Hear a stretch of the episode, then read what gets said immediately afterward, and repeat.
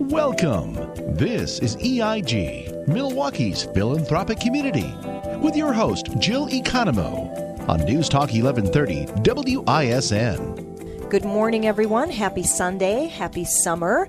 I'm Jill Economo, Director of Community Outreach at Ellenbecker Investment Group, and I am so happy that summer is in full bloom but it's really whizzing by quickly. It needs to slow down a bit so we can breathe, breathe in the beautiful Wisconsin summer season and enjoy, right?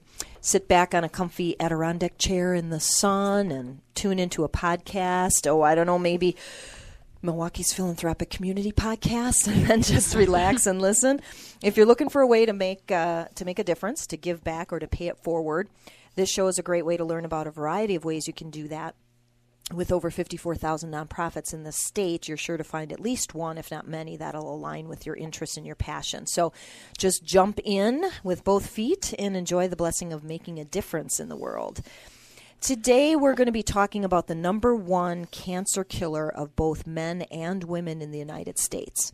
More than 35 million Americans are currently living with a chronic lung disease.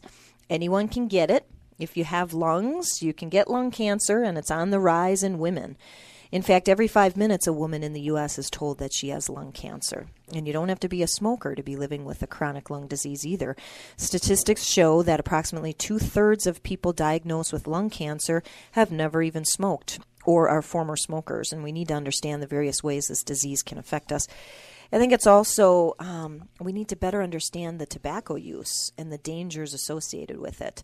Because nowadays, let's be honest, tobacco looks a lot different. You know, it smells different. It's consumed in a number of different ways. Some, many of you may not even be aware of. So, anyone uh, and everyone should be aware of the information we're going to be sharing today. And if you're a parent, of a middle schooler or a high schooler, you'll want to stay tuned so you can learn about the latest trends and the dangers.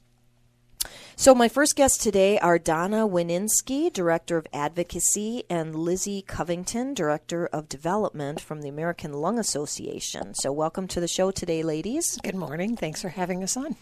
You are welcome, and we're glad to hear what you have to say today. Um, so, Donna, you didn't start with the American Lung Association in this advocacy role. You you started in, in a different area. What what led you to the advocacy department or area. You're right. I did actually start in a general communications role and then I moved into advocacy which really it it just was my niche it was what what my calling was I had grown up surrounded by secondhand smoke uh, my father unfortunately was a very regular smoker.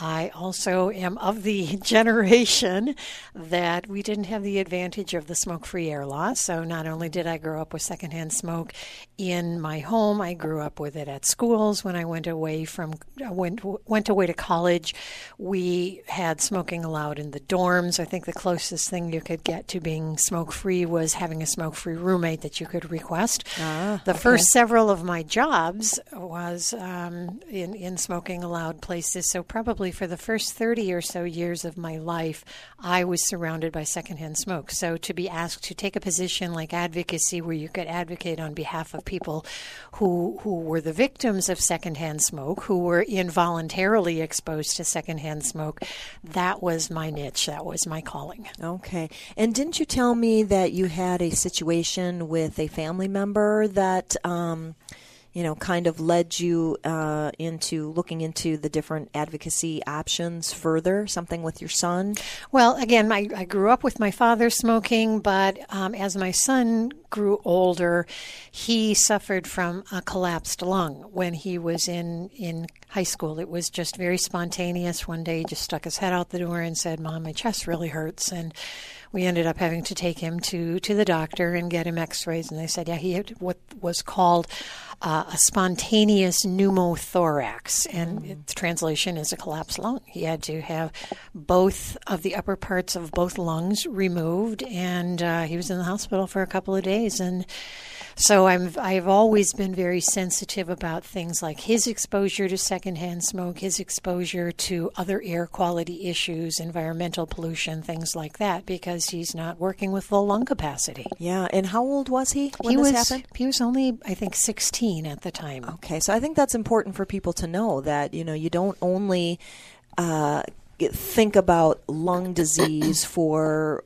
the elderly population or people that were smokers, right? One of the things I remember his surgeon after the surgery, he came and he found us and, and he said, You know, even at 16 years old, opening up his lungs, I can see the effects of air pollution. Oh, my goodness. From living in an urban area. Yeah, wow, wow. Well, the mission of the American Lung Association is to save lives by improving lung health and preventing lung disease. Uh, so you're in the, the the perfect area there, Donna, in terms of advocacy. Um, so I understand that you have four areas that allow you to accomplish this. Can you guys elaborate on that? Uh, sure. So, um, the four areas that we really focus on are education um, through programs in the community, community service, um, our advocacy efforts that Donna um, takes so much of her time to, to work on with different groups, and then uh, through research. So, um, one of our education programs that um, we can talk about is our Asthma Basics. So, that is a program that um, basically teaches people they can go online, they can take an Asthma Basics course. It takes less than, I would say, probably about 40 minutes for you to walk through questions, um, learn about what triggers might trigger a child with asthma or an adult with asthma learn about those things. Um, and then they uh, finish that and they get a certificate and they learn um, just different things that they can do to help with an asthma action plan, to um, take it into their schools and show their teachers. Um, so it's just a really nice, easy tool. That's something that we use. And anybody can just do that. They can just yep. go online and. Boy, that's something that everybody should be doing, right? Yeah, that's available at, on our website, which is lung.org. Okay, okay. Um, another uh, program that we talk about is our Save by the Scan initiative. So, this is an initiative that we've done with the Ad Council. Um, our Save by the Scan program um, is uh, to detect lung cancer early when it is more likely to be curable. So, uh, if um, lung cancer is caught before it spreads, the likelihood of surviving is five years or more, and it improves to 56% if you can catch it early. Okay. What are some other education options that you have going on, or or community service, or well, we just so people are aware of the different ways that the American Lung Association is helping to increase education. Certainly, with one of our goals being to prevent kids from smoking, we have a lot of youth-based um, programs, education in the schools, at peer kinds of education.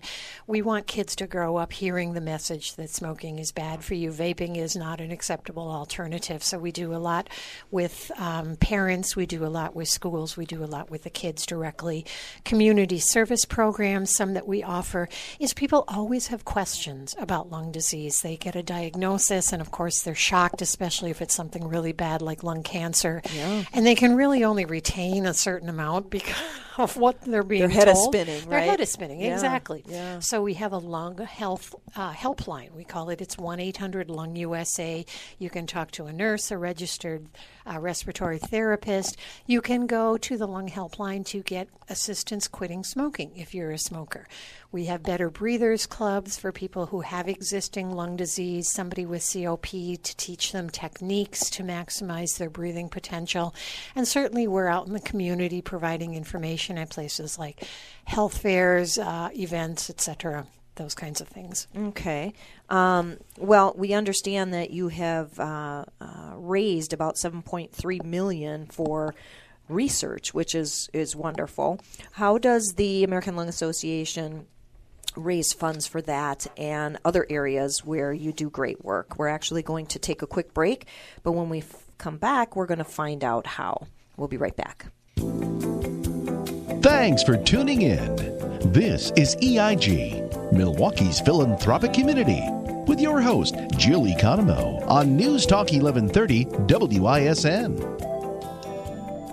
Welcome back. I'm your host, Jill Economou, and I'm talking with Donna Wininski and Lizzie Covington from the American Lung Association. So, we learned that you raised over $7.3 million for research. That's, that's fantastic. Congratulations. How did you guys do it?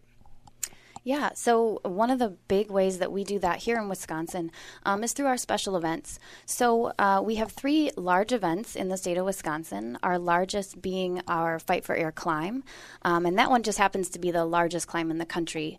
Uh, oh, right here in Wisconsin? Yeah, right here. Largest right here one in, in the country. Wow. Bigger than Denver, bigger than LA, bigger than Bigger Chicago. than LA. Wow. Yep. Yay, go Wisconsin. We're very proud of that. go that. Milwaukee. Go Milwaukee, yeah. Yeah, absolutely. So, um, so the Wisconsin Climb uh, just this past year brought in uh, just over seven hundred and sixty thousand dollars.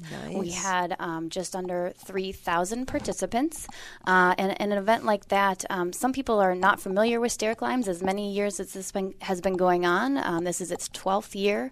We um, we find that there's still people that have not heard of us and have not done it. So um, we get around three thousand climbers, but it takes around four hundred volunteers on the day of the event to put that event together and carry that out. Wow. So there's your call to action for volunteers out there.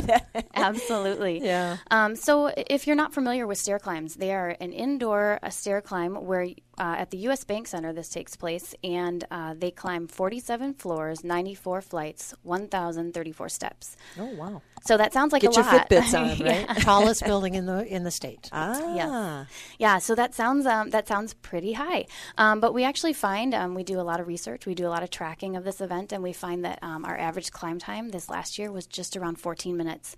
So Oh my goodness. Wow. yeah, absolutely. So, um, so the stair climb it it takes place every spring, um, and uh, folks have the option to do a full climb, which is the entire way up to the top of the building to get that 360 view of the city of Milwaukee. Uh, you can also do a half climb. Um, and you can also sign up to do an ultimate climb, which is a really cool part of the event.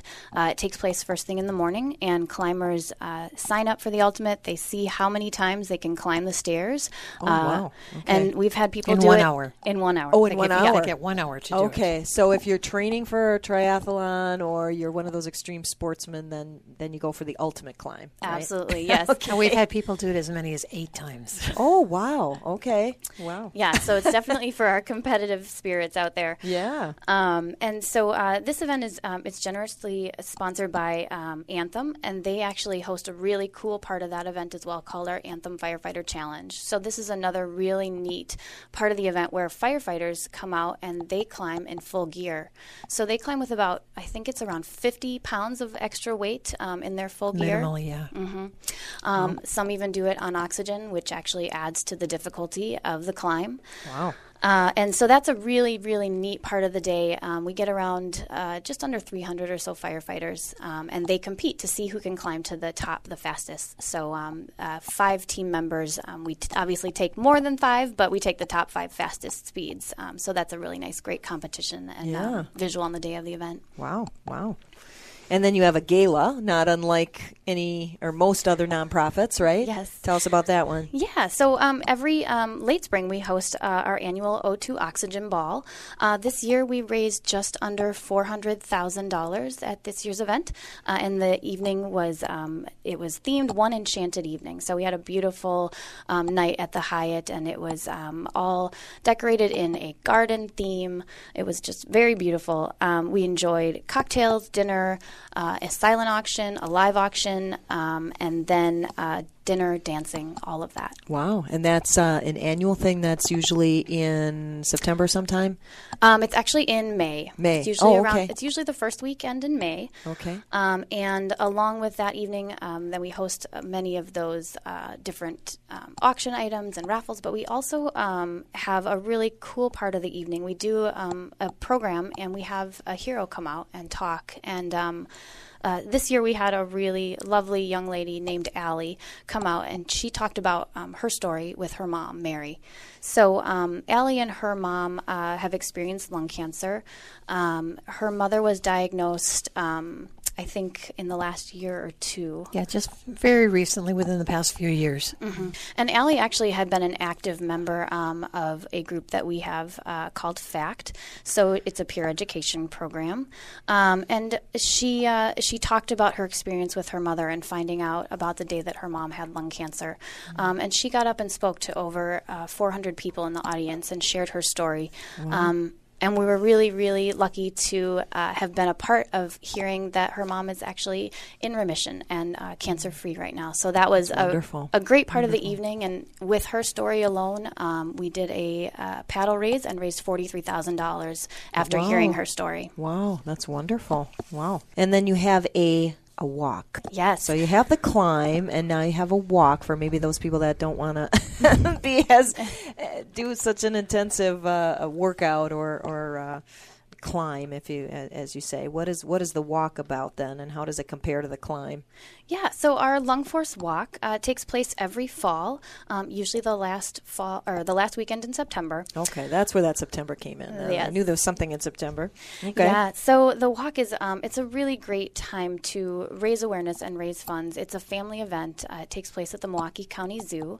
We get around 1,500 or so people that come out to spend the day with us. Uh, they participate in um, different activities, uh, just about educating people on lung disease and lung cancer. Um, there's different tents where they can go around and they can learn new things. We have um, an area that we dedicate to our lung force heroes, who are people that have been affected by lung disease, like Allie and her mom. So they can stop by there, they can learn um, or share their stories. And um, this event is a one and a half mile route. So we have an opening ceremony, um, then we have everybody take off from the start. They enjoy um, walking throughout the zoo, seeing the different exhibits and the animals, and come back and then celebrate with us when that event concludes. Okay. I bet it's uplifting for people to hear the stories that have happy endings, right? It is. It's it's it's really our most mission focused event. There is a whole lot of education and sharing, especially story sharing going on. Um, we we feature our Lung Force heroes, as Ali said. We've had people come and talk um, as part of that opening ceremony. One of our most recent Lung Force heroes, her name is Lisa, and she was diagnosed with lung cancer. Hers was again unrelated to smoking, very rare. In fact, only about two and a half percent of the population of lung cancer patients have this form of lung cancer. It's a genetic kind of lung cancer. She has benefited enormously from some of the research that we have funded. She got a, was put into a trial with a brand new medication that has given her literally a second chance at life for the last few years now. Uh, and it's all because of that research that we're so grateful that people donate and participate in these events because that's the future hope yeah. for anyone who has lung cancer. Yeah, and uh, I mean, this really hits me hard too because uh, one of my best friends, uh, Sue Schmidt, a dear friend of mine passed away a number of years ago from lung cancer, and I know she um, they had tried different things, and she, by the way, was a non-smoker as well. Yeah. And so I know when we first heard about it, we were all like, "Wait, what?" You, you know, you were not a smoker, um, and I cannot recall exactly the kind that she had, but um, you know, she was trying some different uh, things, and and unfortunately lost her her battle. So um, uh, this Yeah, goes out goes out to you, right. Sue. You know, we're we're, we're I'm thinking about you right now, and and uh, hoping that there are people that will have a different outcome. Uh, so thank you for the uh, the research that you guys do. I think that's wonderful, and to have raised seven point over seven point three million for research is really wonderful. Um, you have something called Saved by the Scan, which you know you talked a little bit about before, but anything more you want to add on Yeah, that? as Lissy indicated, the whole key to survival for lung cancer, which has one of the lowest survival rates, is early detection. If we can catch lung cancer in one of the earliest stages, stage one or stage two, a lot of times surgery is all that's necessary. They remove the tumor if it hasn't spread anywhere to, to other parts of the body. Um, it, it can be contained and the outcomes are much, much better. So our Saved by the Scan program looks at people who are who we consider to be at risk. And in fact, on that Saved by the Scan website, we have a little quiz. It's really four or five questions, something like that. It mostly has to do with smoking history, um, how much you smoked, how long you smoked, things like that. And what it will do is you answer those questions, and then at the end it will say, yes, you are a good candidate for a low dose CT scan, or no, you are not at high risk. And then, based on what the outcome of that little quiz is, we, we recommend that people take that information to their healthcare provider and say, I would really like to have a low dose CT scan because that is the tool that will detect that lung cancer even before there are any symptoms, even before you're coughing. Um, you know, lung cancer can be very, very symptom free. And we want people to to know not just know what their risks are, but also to take the steps that they can to protect themselves. Early detection could be simple surgery, and you get on with your life. Yeah, it's like so many things. You know, just early detection is is so key, and it's it's tough because if you're if you have no symptoms, You know, what would Right. ca- usually Right. we wait until there's some kind of symptom to go in and get checked. And so Exactly. knowing that there's a method or a vehicle or a process that you can go through to to at least start um, just being more aware. You know, first of all, with uh, the statistics, you know, which we've shared some, and, and just knowing that there are ways that we can become more educated and be proactive in terms of our our our health uh, in all areas, actually. But each year, more lives are lost to lung cancer than any other cancer, and so education on this topic is is so important. How can listeners help? Yeah, so um, the biggest thing that people locally could do is volunteer. Join us. You know, come out to one of our events. Our Lung Force Walk. Um, you can register, sign up to walk. It's lungforce.org slash Milwaukee. Um, you know, like I mentioned, it takes over 400 volunteers on the day of the event um, uh, for the climb. So if you're not up for it, you're thinking the climb might be a little too much for you, bring a group out and volunteer. That's really um, we need group we need good groups out there to help make that day possible. Okay. I would also add to that we have an excuse me an active advocacy network. If you are willing to raise your voice to decision makers, which which primarily means elected officials, education is wonderful. But when you want to really see broad global change, it has to be done on the policy level. You can help a person quit smoking, and that's so valuable. But when you pass a law that says you can't smoke in public, and then literally hundreds of thousands of people are no longer exposed to secondhand smoke, that has a huge impact. yeah So, by joining our advocacy network, you can make your voice heard on issues that are important to the Lung Association clean air, access to health care, all kinds of things that impact people with lung disease. So, all of those are available on our lung site, uh, on our website, rather, at lung.org. Um, Okay. Way to join the way, ways that you can get involved in the events, ways that you can join the network, as well as all of that educational information too. Okay, well, wonderful stuff. I mean, again, too many things to uh, to cover here, but uh, we just plant a mustard seed here. So hopefully, people will uh, hearing this will be uh, intrigued to go to your website lung.org for further information, education, or even how they can volunteer and help out in some way. So, thank you very much, Donna and Lizzie, for being here today. We appreciate all the information that Thank you you shared. again. You're welcome. Um, there's been some action in terms of moving the needle in prevention initiatives and education on the dangers of smoking, including high schools and, believe it or not, middle schools. In fact, Wisconsin has seen a 272% rise in use of e cigarettes in the middle school population and a 154% increase among the high school population. Staggering. Stay tuned to hear more about what college campuses are doing, in addition to the middle and high schools, in the way of prevention and education, and how one local program of the American Lung Association is involved in that effort. We'll be right back. You're listening to EIG, Milwaukee's philanthropic community, with your host, Jill Economo, on News Talk 1130 WISN. Welcome back to Milwaukee's Philanthropic Community, brought to you by Ellenbecker Investment Group. I'm your host, Jill Economo. My next guest today is Troy Barnett, who is the manager of tobacco control for the American Lung Association. Thank you for being here today, Troy. Thank you. So, unfortunately, as we said before the break, there's a rise in the use of tobacco and tobacco related products in colleges, high schools, and even middle schools.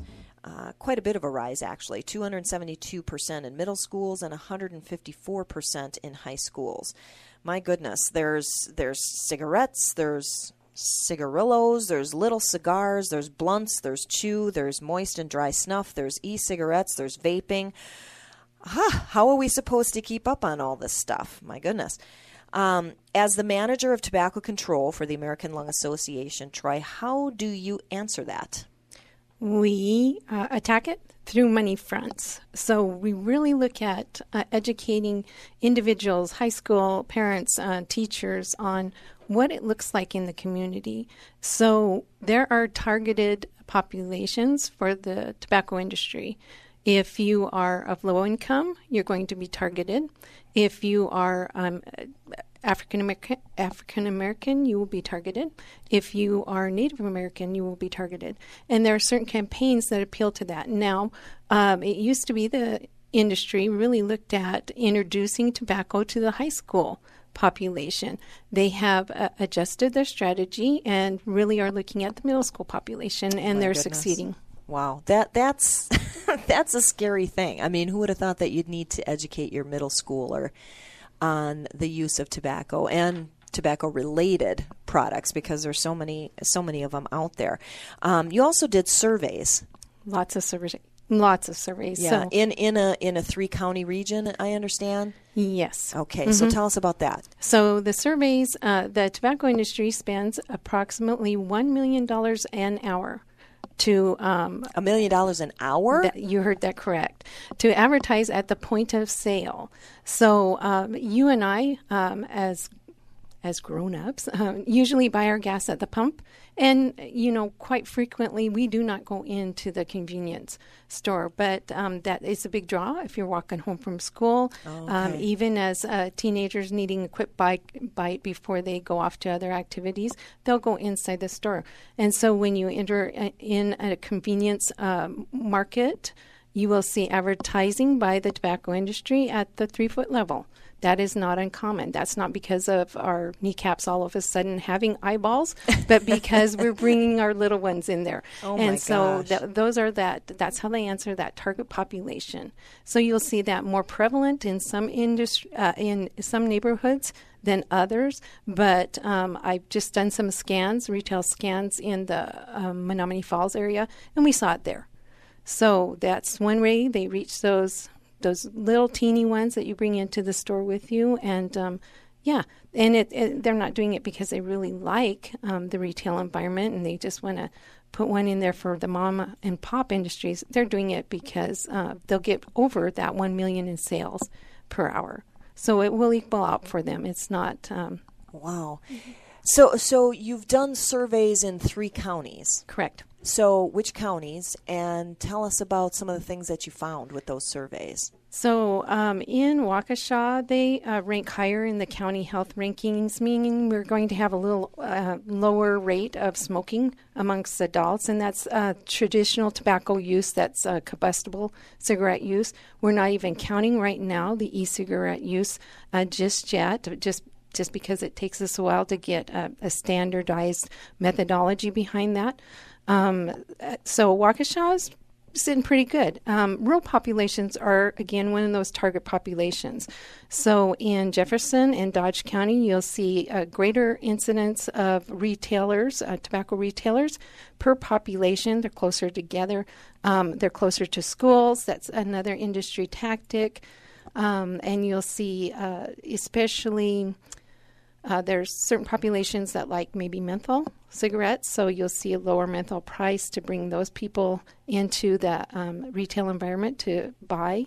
And yeah, yeah, A lot, of strategy involved there, huh? pretty, yeah, Wow. pretty interesting. And and the counties that you were surveying again were Dodge, Jefferson, and Waukesha, correct? that's correct. yeah. Okay, as they compare statewide. Right. Yeah, right. as it compares to the state. Okay, um, so you have a um, a program for the high schooler and the middle schoolers uh, called FACT. That's and, correct. And then there's another one called Spark for colleges. So, what's the difference? Now, again, you're talking about obviously quite a, a, a an age span there, but what are you, what are the different things that you're doing in each of those areas? So keep in mind again that target population. Who do they want to hook? That's at middle school now. Um, so we want um, those uh, students to be able to talk to their peers, and it begins with education. What and education on tactics of the industry to hook you. Now, that industry, the tobacco industry, kills 1,300 people every day. 1,300 people every day. every day in the United States. So here's the deal you can't kill that many people and keep growing as an industry. And so they're going a little bit younger. That's one thing that middle schoolers needs needs need to know. We don't raise our children to be um, uh, fallible to any type of marketing. Um, but if it were anything else, um, a toy, tires, whatever, we would be up in arms. Um, the tobacco industry's been really good about kind of moving into culture and being part of who we are, which is, um, you know, what we need to address when we're talking to peer to peer. So, So, what kind of things do you? Do? I'm curious uh, from a from a middle school standpoint. What do you do? You go into like pep rallies, or I- maybe that's more high school. But you know, what do you do to grab the attention of these of these middle schoolers? well, And that- are they listening? Yeah, so I had a, an incredible opportunity in Lomira. That is a school in Dodge County. And um, I really identify with that rural population because I grew up in Wyoming. Didn't you say the Marlboro Man was big there? Yeah, he was. yeah, he was. And it really, so growing up in Wyoming, we wanted, we won, we bought the advertising. So um, in Lomira, that's where I began. And interestingly enough, I had my PowerPoint up and all ready to um, rock it, and um, the power went out. And so I had 45 minutes with school and staff, no PowerPoint at all. And boy, they listened. And they listened because they don't like the thought of being um, duped by the industry. Okay. And so we even at the high at the middle school level, huh? uh, yeah. Wow. Yeah. Yeah. Wow. That's the only thing that, um, because you are now addicted. If you don't like the shoes you're wearing, don't wear them. If you don't like the sweater you're wearing, you don't have to wear it. You know, if you if it's not in style or whatever.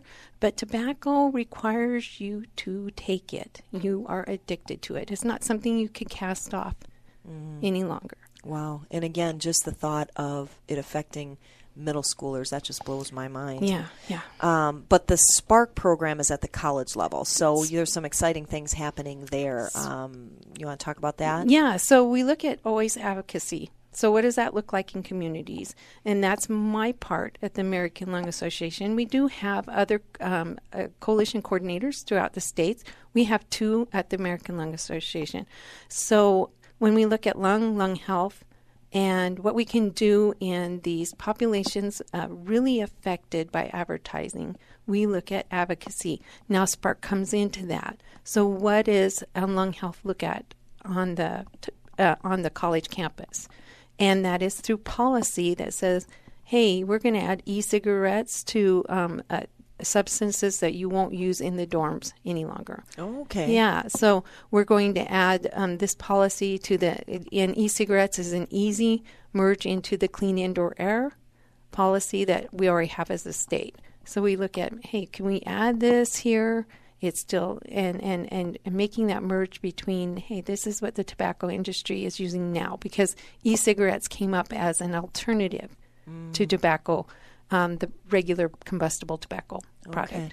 And so just those little steps are making a big, big difference. Yep. Um, you know, you talk about these um, e-cigarettes and vaping and blunts and you know all these things that some of these things I, I've not even heard of but um, there are so many tobacco related options for for kids Yep. people and, and especially kids like Juul you know vaping pens e-cigarettes as we said what's the difference now stay tuned to hear more about what parents should know about these things we'll be right back Thanks for tuning in. This is EIG, Milwaukee's philanthropic community, with your host, Jill Economo, on News Talk 1130 WISN.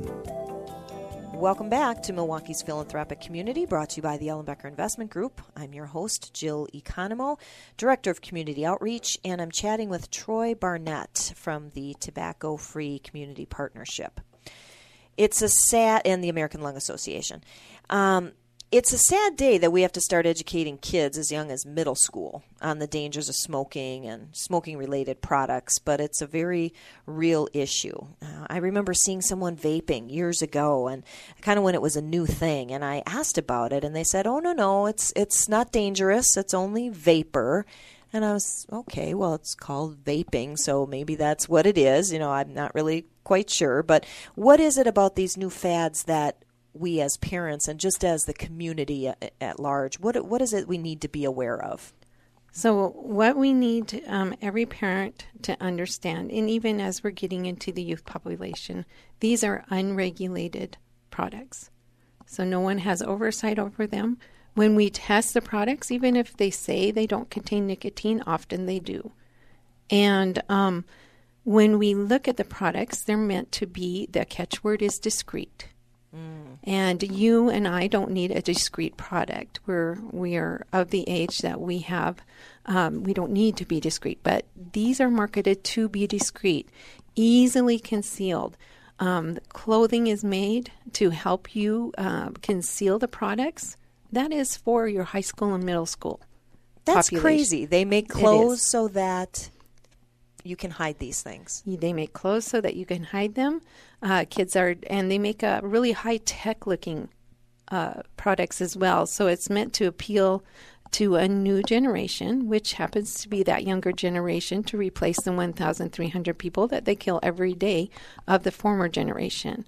So the products are meant to deliver um, nicotine in the Juul. the little pod of Juul contains the uh, nicotine equivalent to one pack of cigarettes. Oh, well, don't they advertise that as being an alternative for people to stop smoking?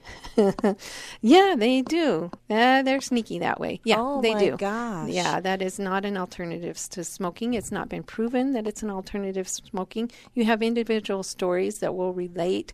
You know, I cut down or whatever, but you're still addicted to the product. And then they say that these uh, the Juul or Juul uh, comes in fruit flavors that appeal to the youth, and Yep. that it looks like a USB drive. And That's you know how are parents supposed to know? I mean, they well, like you said, education, right? That's, that's why we're doing this show, so that you parents out there can become educated and not be duped when your kid comes home with you know something that looks like a USB drive or tells you, oh no, it's it's just. Um, you know, some fruit flavored something or other, you know. That is correct. Yeah. So now you're saying that on college campuses, they're getting uh, smarter on this stuff and saying, okay, we're adding these things to the list that you can't do. Yes. Right. So um, the American Lung Association is stepping in with different different programs to al- to allow that. Yep. Um, so what about success stories? We love to hear about situations where. Um, you know, either an individual or multiple individuals is, has been affected in a big way.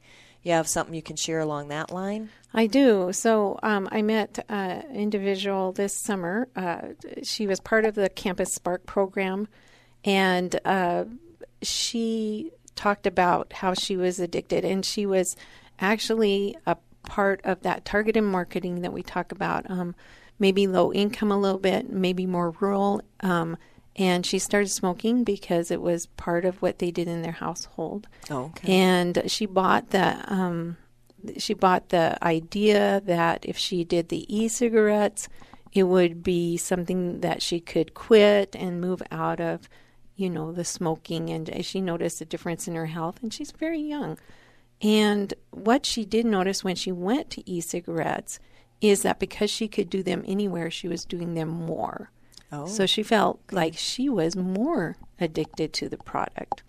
And it was through the Spark program, um, some uh, carrying a, a leader that way on campus that actually, as we started with education, she started to come around and became a really active um, member in Spark and moving the conversation to, hey, these are, you know, incredibly addictive for you, and I feel better and I'm doing better, and it's because I was made aware that this was harming me. Now help me to understand because I I guess I really don't even know what an e-cigarette is. I mean, is eh, there's no tobacco in there, is there? Nicotine. Nicotine is the draw, and that's how you become addicted to it. Um, so, and there's something else people need to understand about e-cigarettes is that it. Um, so, my daughter was in show choir, and there that involves a lot of hairspray, and she had long hair that they would uh, do in different styles. And if you've ever cleaned up a bathroom where somebody's used a lot of hairspray, and you know that it's real sticky, you have to hit it a couple times. That what we're finding is there there is a leave behind in vaping, meaning that uh, that the product is sticking to surfaces, and And um, in this case, your lungs. in Yeah. yeah, and then and our lungs. But there's again, that transcends, you know, who am I hurting? Just myself. No, no, no. You're hurting the person that comes after you, too. It's on a substance. And, and part of the substances that is left behind is some nicotine. And that's what we know um, is a, a long term effect is, is that we're actually exposing more people than we think. Some of the products are um, meant to contain uh, more juice and product than um. So, again, it's a very easily handheld and loaded with whatever um, substance the user wants to load. And so, we're seeing a lot of people modify those. Again, uh, it's meant to be undetectable. And um, they're vaping a, a myriad of substances. Well, and and to me, that just speaks to this whole education Mm-hmm. idea. Right. You know, nobody, or, or I would venture to say, few people. Um, are aware of these statistics that you're sharing and this Right. information, and you know, I, it. You had mentioned that the Lung Association and your partners filed a lawsuit against the FDA for its delay of reviewing these products currently for sale. Right. You know, they're they they don't want the information to get out there. Right, right. They do not. Yeah. They, they do not. Again, the the tactics are very similar um, to the old school tobacco tactics, and and many of the makers of these products are tobacco. Uh, manufacturers. So, Altria, um, the Marlboro, uh, the Marlboro brand, um, they are uh, they own a portion of Juul, one third of Juul. Oh. Yeah. Okay. Yeah. So Wow. yeah. Well, it all comes see it around, too. right? It does, it does. So, if I were to ask you, what is your biggest need right now? What would you say that would be? Okay, so a lot of the things that we do need volunteers, and we do cigarette butt pickups at fairs, um, just to show and, and demonstrate to lawmakers and interested parties that there's a use at um, at outdoor events. Again, that is not something that just stays with the user of the tobacco product, but it is expanded to the other people around them. So sometimes we call that secondhand. We can even call it third because, again, there's a substance left behind. Um, we do the um, store scans. It, it again illustrates when we talk about that $1 million spent every hour at um, the convenience stores at the point of sale. Uh, we, um, we want to prove that those things exist and they exist to hook a whole new generation because it's not um, yours and my tobacco generation. It's a it's a candy flavored driven um, yeah product. That's, that's crazy. I know. I mean, that just I blows my mind. I remember as a kid having those candy cigarettes. Right. And, you know, the, okay, I'm dating myself, but you know those those candy cigarettes that were so cool and they were yeah yeah were yummy tasting too. And Mm-hmm. um, actually, we have a cottage up north, and one of the small, cute little boutique places actually sells those. That's Mm-hmm. the only place that I can think of that still sells those. But they don't need to do that now because they have sweet flavored tobacco related products i guess is the best way to put it. That just uh, that just blows my mind. Again so much to to share here but not enough time. Uh, if someone wants to learn more where would they go? They can go onto the American Lung site. They can also visit the state um, tobacco control and get, uh, you know, pick anywhere in the state that they live and uh, find who coordinates that area, like myself.